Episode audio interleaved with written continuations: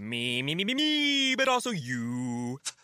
The Pharaoh fast-forwards his favorite foreign film, Powder Donut.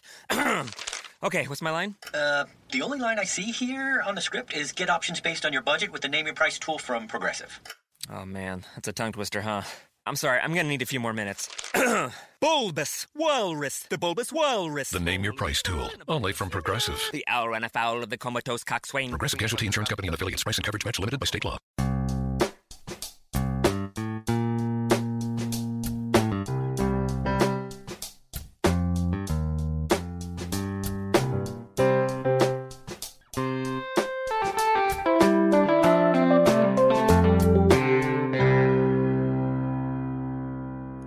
Welcome to Accelerate Your Business Growth with your host, Diane Helbig. Diane is a leading small business development and leadership coach, author, and speaker who is passionate about sharing valuable ideas, tips, and techniques with business professionals worldwide. Diane brings you the world's experts and gurus in all things business, whether it's sales, structure, social media, planning, or plateauing. Guests bring their expertise and energy to each episode. When growing your business is your focus, Accelerate Your Business Growth is the show to listen to. Got a topic or guest suggestion? Let Diane know. The goal is to make sure you have the information you need to move your business forward. Thanks for joining us. Settle in and enjoy. Hi, everybody. Thank you so much for joining me. Today's podcast is sponsored by audible dot com. audible dot com is a leading provider of spoken audio entertainment and information. Listen to audiobooks whenever and wherever you want. Get a free book when you sign up for a thirty-day free trial at audible trial dot com slash business growth. Accelerate Your Business Growth podcast continues to gain recognition as a great resource for uh, business and entrepreneurs. Uh, we recently uh, found out that we're on the list of twelve business podcasts on, uh, well, it started out on all business dot com and then Forbes dot com picked it up. So we are pretty much over the moon about that. And uh, but we know it's because of the, list, um, the listeners. Of course, it's because of you, but it's also because of the guests. These are folks who have expertise in particular areas of business, and they give of their time and their knowledge to have a conversation with me so that all of you can do better things in your business. Today is no exception. My guest today is Scott Miller. Scott serves as Franklin Covey's Executive Vice President of Thought Leadership. He's the host of On Leadership with Scott Miller, a weekly leadership webcast, podcast, and newsletter that features interviews with renowned business titans, authors, and experts. Scott also authors a weekly leadership column for Inc dot com and is a regular contribu- cr- contributor to Arianna Huffington's Thrive Global and the American City Business Journal. He's the Wall Street Journal best-selling author of Franklin Covey's Management Mess to Leadership Success, thirty Challenges to Become the Leader You Would Follow. Thanks so much for joining me today, Scott. Diane, it's my honor. Thank you for the platform, and, and I sound busier than I am. Well, you do, that does sound actually very busy, but you also sound very knowledgeable, which is the best part of all that. And see, you're recognized for that, so people want you to share on their platforms. It's that that that's uh, a huge um, confirmation uh, that you have a lot of good things to share. Well, that's gracious of you. We'll let your listeners decide that today, right? But thank you for ah, that. Right, okay. Okay, so speaking of them, I, I am curious what, uh, if you could share with us a couple of what you find to be the most common challenges that um, first-level leaders face, if you would. Sure. I, I, in my own words, I'd say I think too often people are lured into leadership positions as opposed to being led. And when I, what I mean by that, Diane, is that, you know, too often organizations promote, like I was promoted, highly competent individual producers, right? We we promote the the the most efficient digital designer or the the most gracious or competent dental hygienist or the top salesperson. We promote them to be leaders, the leader of the creative department, the sales leader, the leader of everybody in the dental office, when rarely is there any correlation to you being the best at anything and then becoming a leader of people. I do not think everyone should be a leader of people. I think that is bunk. And I think the leadership business, and perhaps, you know, some of us at Franklin Covey are complicit in that. I think too often we take people that are quite competent at being individual producers and very happy and fulfilled. And because we've built a culture where it's kind of compulsory, it's necessary in order for a promotion, we move them up into leader of people roles, and often they implode. They're miserable. They don't enjoy having these high courage conversations or discussing the undiscussables or setting and holding their now former peers and soon to be former friends accountable. So the, so the first thing I would state is not everybody should be a leader of people. That doesn't mean that people don't have leadership capability within them.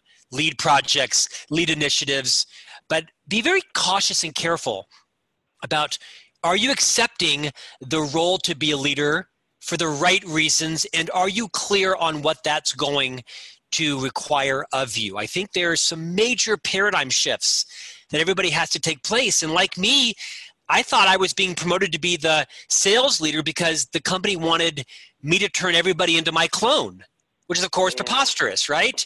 They wanted me to get the same results out of them, but they wanted me to do it in a way that required me to work with and through other people to achieve results. So I think that's the biggest challenge is, is leadership of people right for you? And if it's not, no shame. No shame in that. Go knock it out of the park, paying my salary, right? Because that's where the that's where the hard work is done, is the front line. Right, right. I, I love this so much, I and because I could not agree with you more. I think it is such a mistake for, to, to put people in positions that are not their strong suit, that they are not comfortable with, uh, and just because they're good at one thing and expecting them to do something else. And one of the things I loved that you said was it doesn't mean that they don't have leadership skills. Like they, they might, you know, lead a project or a program or an initiative.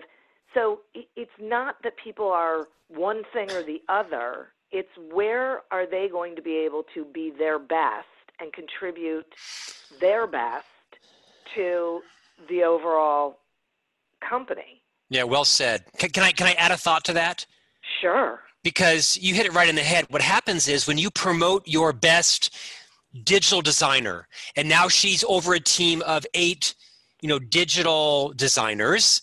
Her talent may well have been creativity and process thinking or, you know, S E O or user interface, whatever it was. Her talent and her passion or joy may not be what's required of people leaders. Then what happens is right. She then has a pit in her stomach every night because she has to come in and she has to terminate someone, or she has to call someone on the carpet, and she doesn't have the training or the skills or perhaps the E Q skills, right? She's got lots of other skills, and now she hates her job and she quits because yeah. nobody, nobody hardly ever then steps down from leadership and goes back to their previous job. They go to a new company. And now you've lost not just your best digital designer, but now you've lost your new leader, and everybody's worse off. So I think what's so important, Diane, and I'm belaboring this point, and I have other questions, before organizations promote people to become leaders of people, sit the person down. Say, Diane, you're crushing it on the digital team. We love you. It's so great. These are the seven things you do really well. Bam, bam, bam, bam, bam, and bam. And if you were to become a leader tomorrow or next week, you would have to stop doing four of these seven things you do well, because those are not aligned with what leaders of people need to learn. You have to stop doing those, whatever they are. And you have to learn these new seven things, not overnight, but over time. These are new competencies that you probably don't have fully fleshed out right now. Man, Diane, had, if someone had done that to me, if someone had put up a chart pad, Scott, here are your seven great talents, or nine or twelve or thirty, and then X through four or five of them and said, literally tomorrow, Scott, you've got to stop doing these because either they're intimidating or they're not replicable or they're unique to you or they're going to diminish people. Whatever it is, stop doing these things and start learning these things. I'll tell you, I would not have become the company's C M O. I would have become the company's C E O. Because I lacked the knowledge, the awareness, and the maturity to understand, you know, what got me here isn't going to take them there. Yeah. I think it's a profound, you know, distinction. Boy, no kidding. Wow, thanks so much for sharing that. That that is huge. Now, and, and you lead me to another, um, to a question about training, because um, according to researchers at um, Harvard Business Review, they found that on average, people take on their first leadership role at age thirty, but don't receive leadership training until they're forty-two. So I have so many questions about that. Why is this happening? How do we change that? What is going on? Well, I think there's not one answer, right? I think, you know, everybody's doing their best. No one intends to promote people and hang them out to dry. No one, no one, no one, you know, intentionally doesn't train anybody, right? Everyone's well-intended for the most part. I think what's happened is, is the landscape has changed. I think, you know, due to the digitization of information over the last decade plus, you're seeing the layers and levels of management collapse in organizations, right? No longer do these large yeah. companies like I B M and H P have, you know, eight, ten, twelve layers of leadership. They have four, five, or six at the most.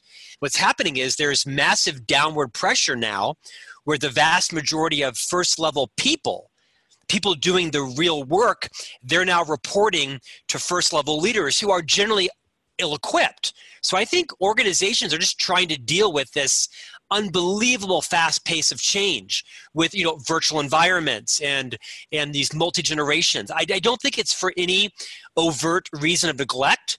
I actually think that leadership as a role is become a linchpin in building great cultures, right? I mean, we know this adage, Diane, people don't quit their jobs, they quit their leaders, they quit their culture. I think there's great truth in that.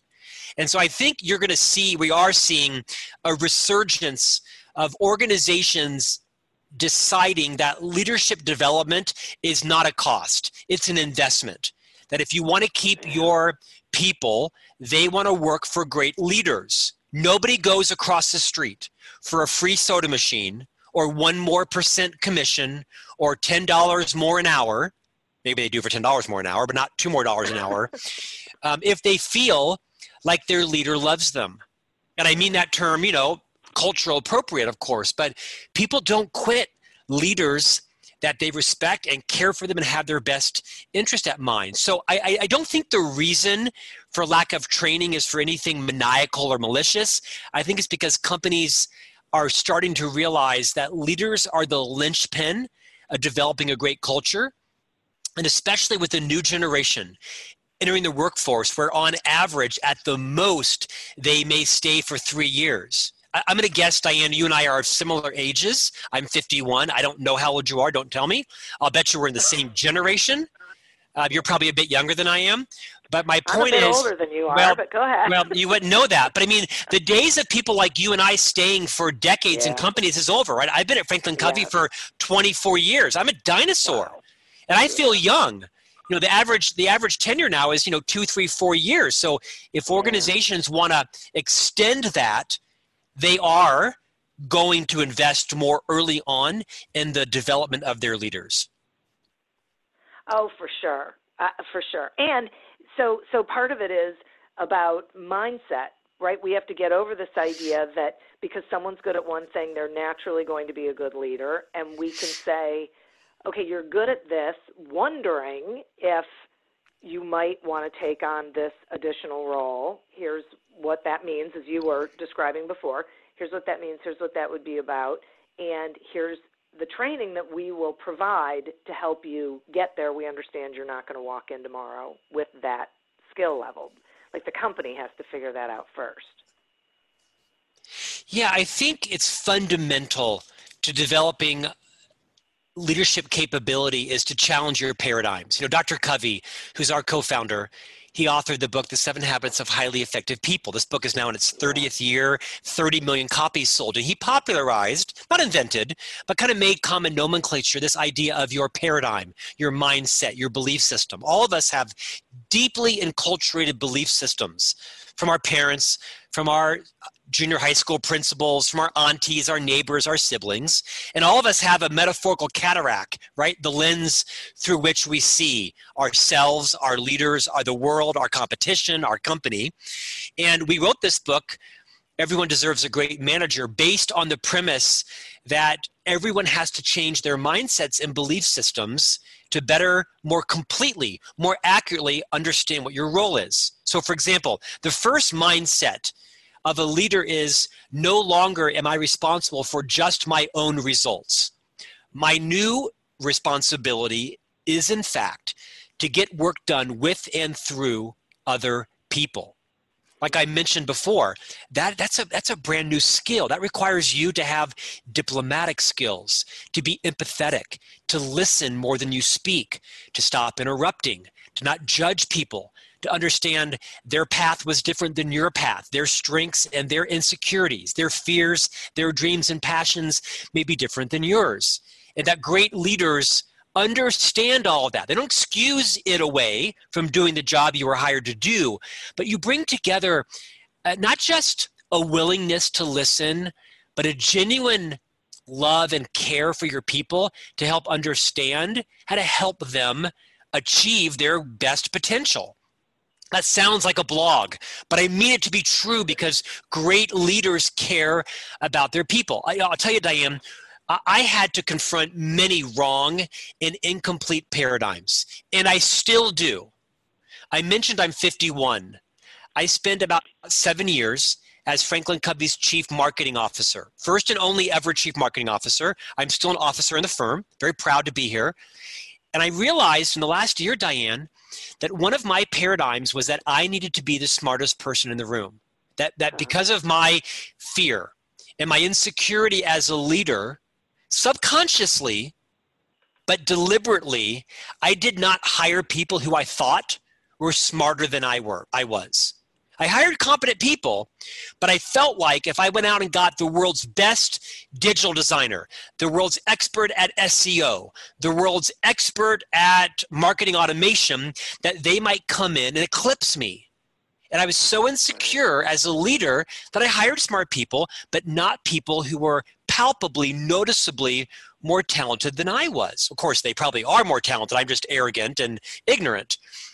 But then I came to this epiphany where I realized, no, no, no, Scott, that's your job.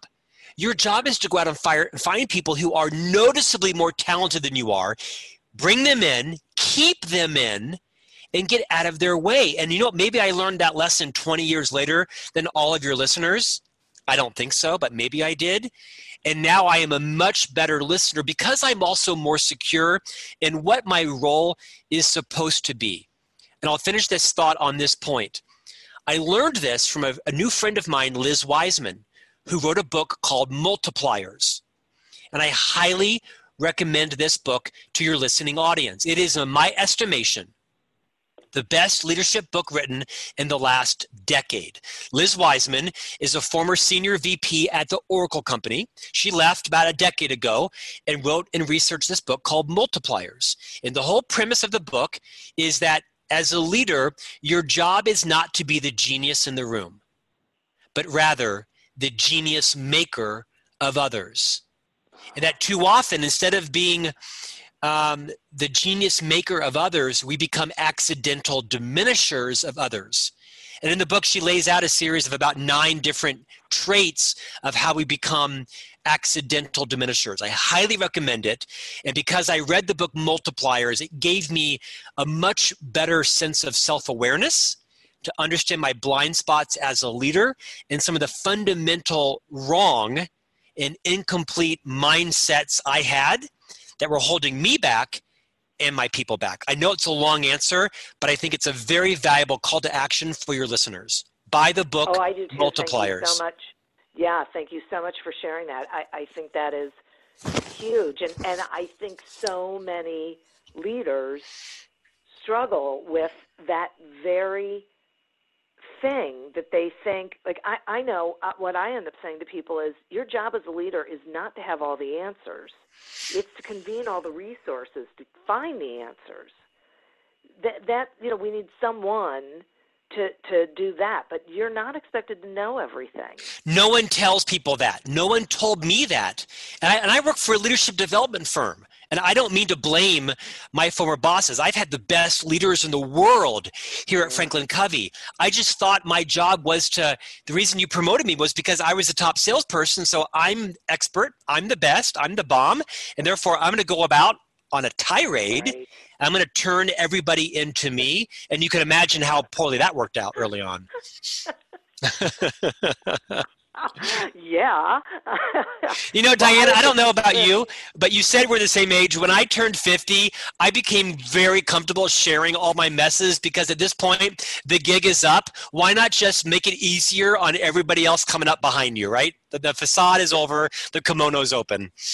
So this is what I always say to people when they're turning fifty. Once you turn fifty, you just don't care anymore. It really is liberating. I don't know what happens. You wake up in the morning and you say, okay, this is me, made it this far, uh, you know, uh, whatever it is. You know, Diane, um, this morning on my Facebook page and my LinkedIn, I posted a quote that I found this morning. It said, be yourself.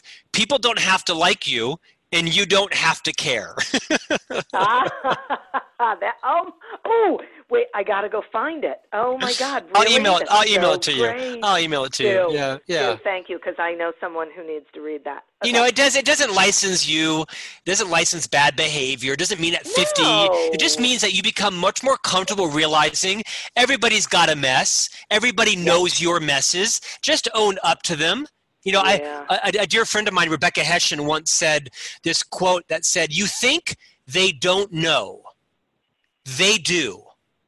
And I love that. Everybody knows whose credit score is eight twenty and whose is six twenty. Everybody knows who's gay and who's straight and who's happy and who's sad and whose marriage is on the rocks. You know what? Just own your mess. You'll be yeah. such a better leader because when you own your mess, it gives your people permission to own theirs and then yeah. move towards success.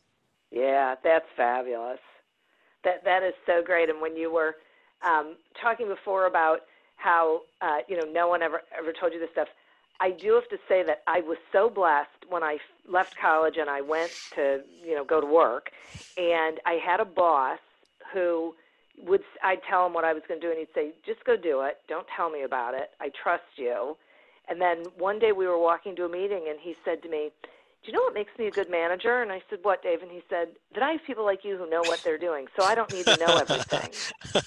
I, I mean, it was just perfect. It was the best experience I could have had, it, it, you know, as a young adult going out into the business world because what it just instilled so much confidence in me that that was his mindset. It was a great lesson to learn.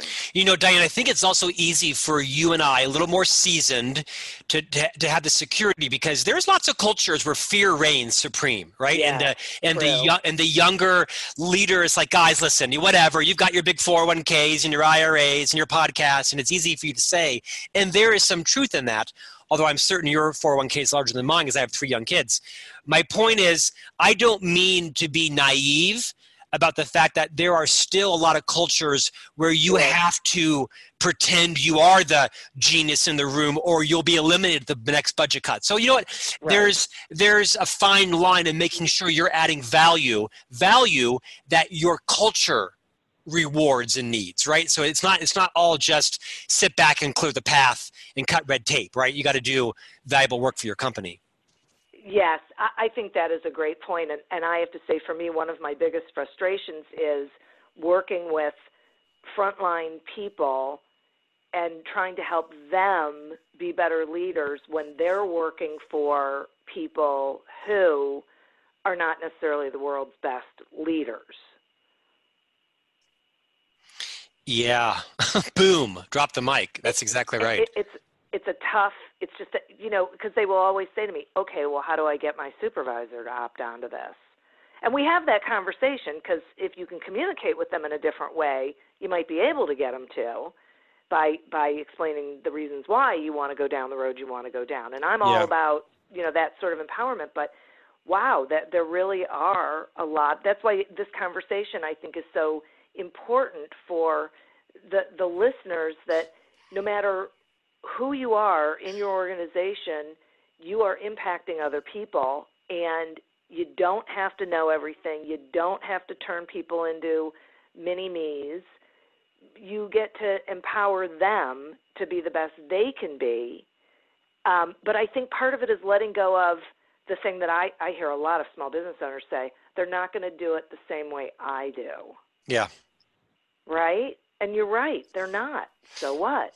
There's no, that, that doesn't mean you don't set out quality standards and what success right. looks like and some guardrails and say, have at it.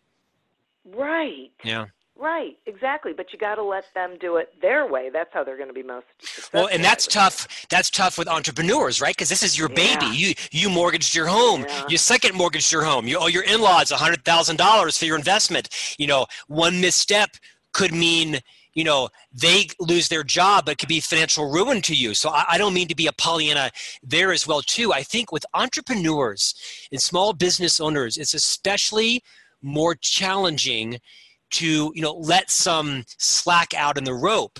But if you are maniacal and you are oppressive and you hold everybody to how you would do it, oh, they'll quit you.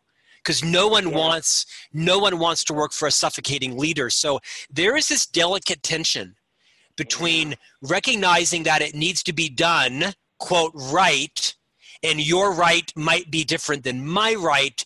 Here's where we need to end up. Right? Here's the quality measures. Here's the success measures. And as a leader, the more latitude you give your people to accomplish the clearly defined success measures, the more they will stay and bring their best, most creative, hardest working talent. Says easy, does hard. But I think that's a unique challenge inside of entrepreneurial organizations. I do too. I, I absolutely. Um, Scott, I'm going to take a quick sponsor break, and then I have some more questions for you. Accelerate Your Business Growth podcast is happy to be sponsored by audible dot com. audible dot com is a leading provider of spoken digital audio entertainment and information. They have over one hundred fifty thousand titles to choose from, and you can listen to them on any device, including whatever you're hearing us on right now. And if you sign up at our link, which is audible trial dot com slash business growth, you get one free audiobook and a one-month trial of the service. Some examples of books you can listen to on audible dot com are Management Mess to Leadership Success by our guest Scott Miller and The Ultimate Sale by Justin Goodbread. So visit audible trial dot com slash business growth, explore the books that are of interest to you, and receive one free audiobook when you sign up for the trial. As I mentioned, today we are speaking with Scott Miller about how to be a great manager. Scott, talk to me some about why it's important to hold regular one-on-ones and um, why feedback is, is so important in today's culture. Yes, these are two topics that I am extremely passionate about, so I might riff a little bit. Um, pour yourself a hot toddy or hot chocolate and sit back. One-on-one meetings are a chance for you to connect with your people. You know, Diane, there's this adage that I think is wrong, which is that leaders create engagement. Leaders do not create engagement. Leaders create the conditions for others to choose their own levels of engagement. It's, it's, it's nuanced, but it's profound. A leader's job is to create the conditions for members of your team to create or to connect or to choose their own level of engagement, high or low. So these one-on-one meetings really challenge conventional thinking. I'm going to go fast. The, this is an additional meeting to your calendar. This is not your weekly staff meeting. This is not an accountability meeting. This is not a product or project staff meeting or our checkup meeting. This is a meeting that a member of your team organizes it. They schedule it. They lead it. They create the agenda. They do eighty percent of the talking. You as the leader do twenty percent of the talking. It's the opposite of everything you know about meetings. This is a chance for them to talk about what they're struggling with, what they're facing, what their career goals are, what their fears and passions and joys are, what it's like to work for you as a leader. Right. That's sobering. Yeah. What it's like to be in a project with you. And so this is a chance for your individual team members to lead a meeting with you about their needs, not about your needs. This is not the time for you to give them feedback unless they ask for it. It's a time for you to clear the path, cut through the red tape, understand what's going on before they move that proverbial button on LinkedIn over to the right that says open to opportunities. Because when they've done that, you've lost them. And let me share, I think, a fairly visceral example. In most of my keynote speeches, Diane, on both books that I've co-authored, Everyone Deserves a Great Manager, and the book that I've authored, Management Mess to Leadership Success, when I'm teaching this concept around holding regular one-on-ones. And by the way, these are short meetings, thirty minutes, maybe once a week. Don't overschedule them, because the worst one-on-one meeting is not the one where you talk too much. It's the one you cancel. Because the first time you cancel it, you send a very clear sign that you're not important to me. And it's easier to cancel the second one and the third one once you've set that trap. So be very judicious about how much you can accomplish and how often you should have them. But here's a point that I mention in all of my keynote speeches. I asked the audience, Diane, why do you think the guy three cubicles over from you is eating popcorn for lunch on Thursday? I'm going to repeat the question. Why do you think the guy three cubicles over from you is eating popcorn for lunch on Thursday? I get all kinds of answers, right? He loves popcorn. It's Popcorn Thursday. Last week in Canada, he said he brought the popcorn home last night from the movie theater. I said, what? Who brings popcorn home from the movie theater? Seriously? But apparently in Canada, it's a thing. You bring popcorn home and you recycle it. I don't know, whatever. Love my Canadian friends. I say, nope, none of those are true. The reason the guy is eating popcorn for lunch on Thursday is because payday is Friday. Oh, I knew it was because he couldn't afford lunch. Okay. And he just put his last three dollars of gas, or, or three dollars in his gas tank this morning. And tonight at midnight, he or she is going to the supermarket to buy Cheerios and milk because it's been a lean couple of days for their kids. And they're taking out twenty dollars out of the A T M to pay their, their child's, you know, overdue school lunch bill. Right. And I mean that to be emotional, because that surprises half of the leaders I speak to. And then I shame them and say, and if this is surprising to you, shame on you, because this is the way the majority of your people are living, paycheck to paycheck. And they know exactly when that direct deposit's coming in. Yeah. Everybody's got a teenage son who's vaping. Everybody's got an in-law moving into dementia. Everybody's got a bill they can't pay. And as a leader, it's not your job to own all of that. I didn't say buy their lunch, but maybe you do on occasion. But during these one-on-one meetings, it's a chance for you to connect, to get to know them. Now, every culture is different. There's boundaries, right? Some people don't like to mix their personal and professional life. That's increasingly not the case, case in most companies, right? Because the fact of the matter is, if you do the math, you tend to spend more time at wake with your colleagues than you do awake with your family. And that may be horrifying, but it's factually true. So you might as well really like the people that you work yeah. with and that work with you. So these one-on-one meetings are a chance for you to connect and to get real, because again, nobody quits the leader that they feel has their back, cares about them, or even loves them. That's the point of the one-on-one meeting. And if that doesn't sit well with any of your listeners, you're missing the boat. Because I have no shortage of opportunity outside of Franklin Covey, but I report to the C E O, and we fight like sons and fathers, but he has my back, and he loves me, and he cares about me. And I'm sure I frustrate him all the time, but I don't quit this company because the C E O loves me. And that, and that, and that may sound goofy or whatever. I don't care. It is the truth. And I've got options, but he's very deliberate about making sure that our executive team has literally no turnover, because all of us, in our moments of frustration with him too, yeah. we know he cares about us and we stay. It is. I, I, well, so first of all, thank you so much for sharing that example. I think it, it absolutely gets to the point and needs to. You are so right about what is going on with people and that we are all going through stuff, and we need that level of caring and uh, uh, for some reason, like, just honesty that that the, people are experiencing things every day, and the more we know about them and the more we know about how we're engaging with them and we're impacting their success and they're impacting their own success, it gives us the opportunity to help them get things out of their way, no matter what it is, so that they can experience and realize their own success.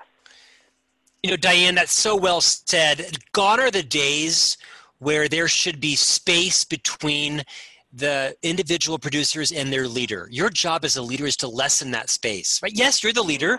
Yes, the buck stops with you. But people want leaders they can relate to, right? They want people that they actually yeah. can can talk to and say, gosh, I'm struggling with this, and have real conversations about, is this the right place for me? And I want a promotion, but what's holding me back? And can I tell you, Scott, you're tough to work with. I mean, which gets to your next question, which was feedback, which is one of the six critical practices for leading a team, which is the tagline of our new book, Everyone Deserves a Great Manager, is as a leader, it is incumbent upon you. It is your top responsibility to give feedback to people and help them know their blind spots, because quite frankly, every leader before you probably pulled the chicken switch, which is why they're still behaving this way, because everybody has blind spots and everyone needs that one leader.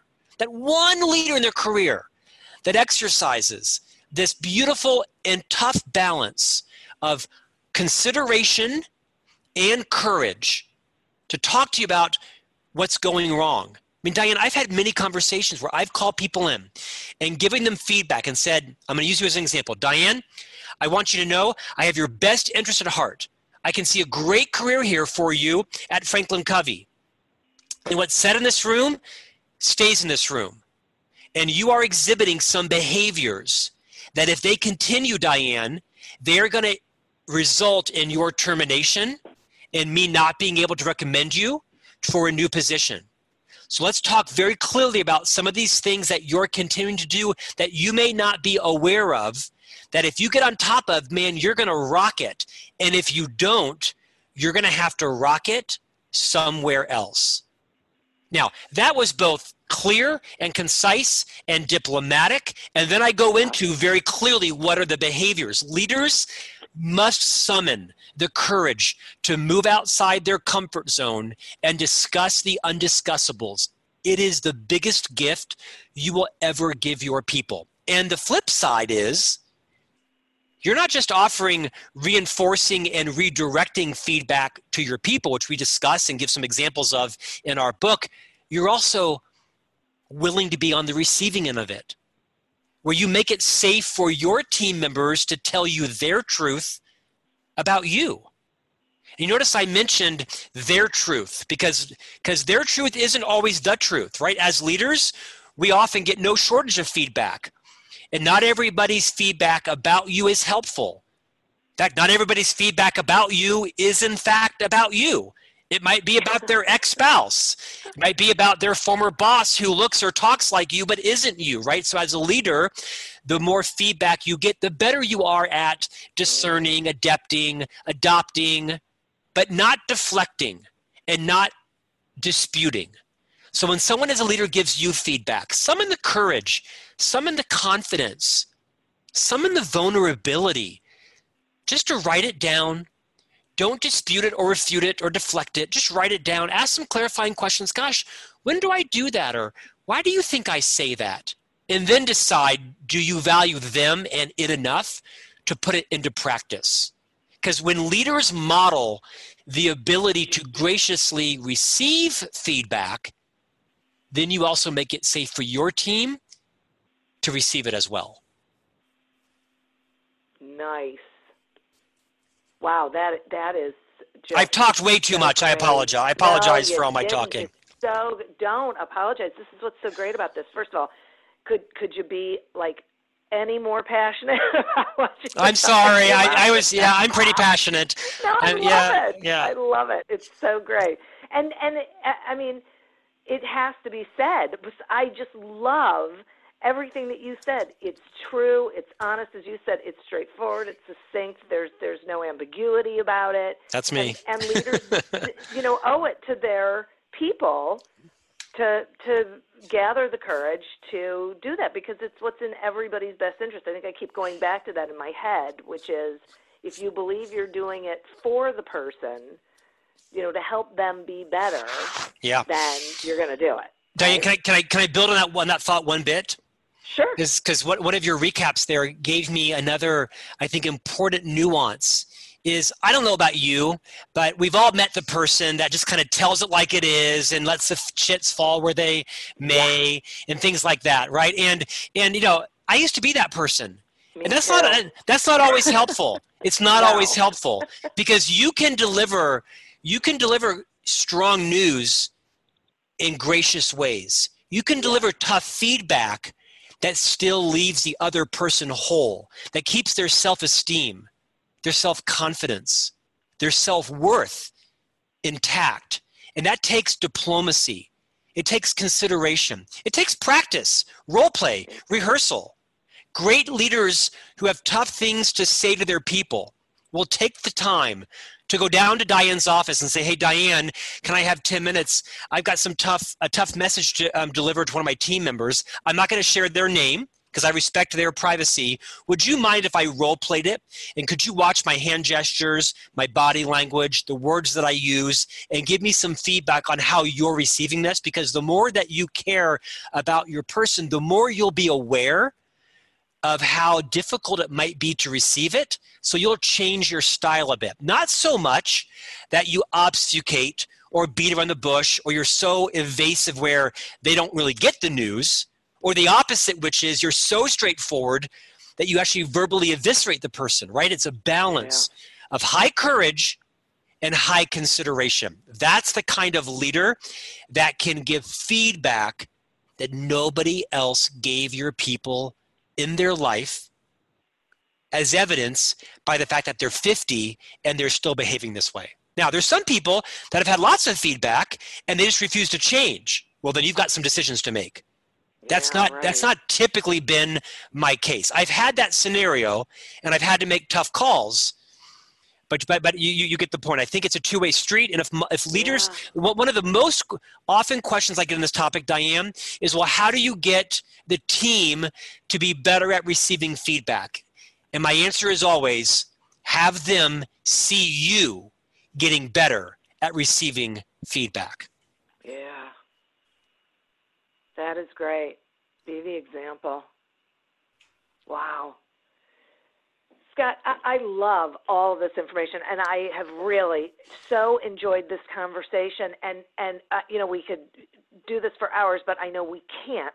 So will you let my listeners know, like, you know, how they can find you, about Franklin Covey, Uh, you know, wh- how they can get your, your books, the whole nine yards, please? Yeah, th- thank you for the opportunity. So I'm on almost every uh, social channel. You can follow me on Instagram, LinkedIn.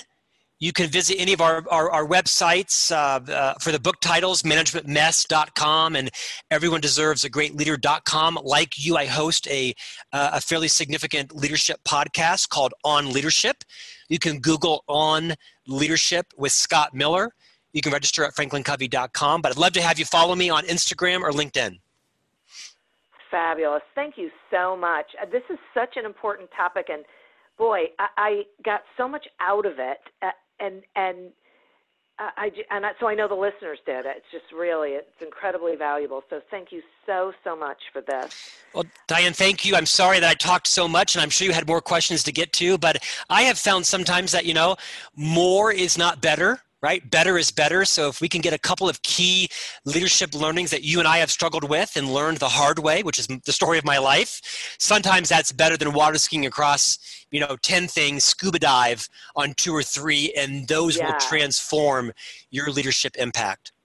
Yes, I could not agree with you more. And hey, maybe that just means that you come back and visit with me another day and we and we have another conversation. So see, it's all good. I'd be honored. Thank you. Thank you so much.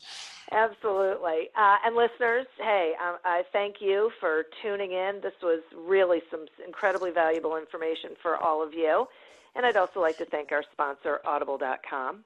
To get your free trial of audible dot com and a free audiobook, go to audible trial dot com slash business growth to sign up.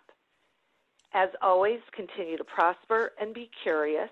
And until we meet again on another episode of Accelerate Your Business Growth, goodbye and good day.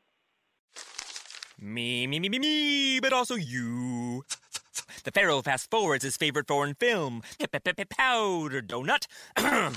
Okay, what's my line? Uh, the only line I see here on the script is get options based on your budget with the Name Your Price tool from Progressive. Oh, man, that's a tongue twister, huh? I'm sorry, I'm going to need a few more minutes. Bulbous Walrus, the Bulbous Walrus. The Name Your Price tool, only from Progressive. The owl ran afoul of the comatose coxswain. Progressive Casualty Insurance Company and affiliates. Price and coverage match limited by state law. My name is Cindy Burnett, and each week I interview at least two traditionally published authors on my podcast, Thoughts from a Page. We talk spoiler-free about their books, so you can listen whether you have read the book or not.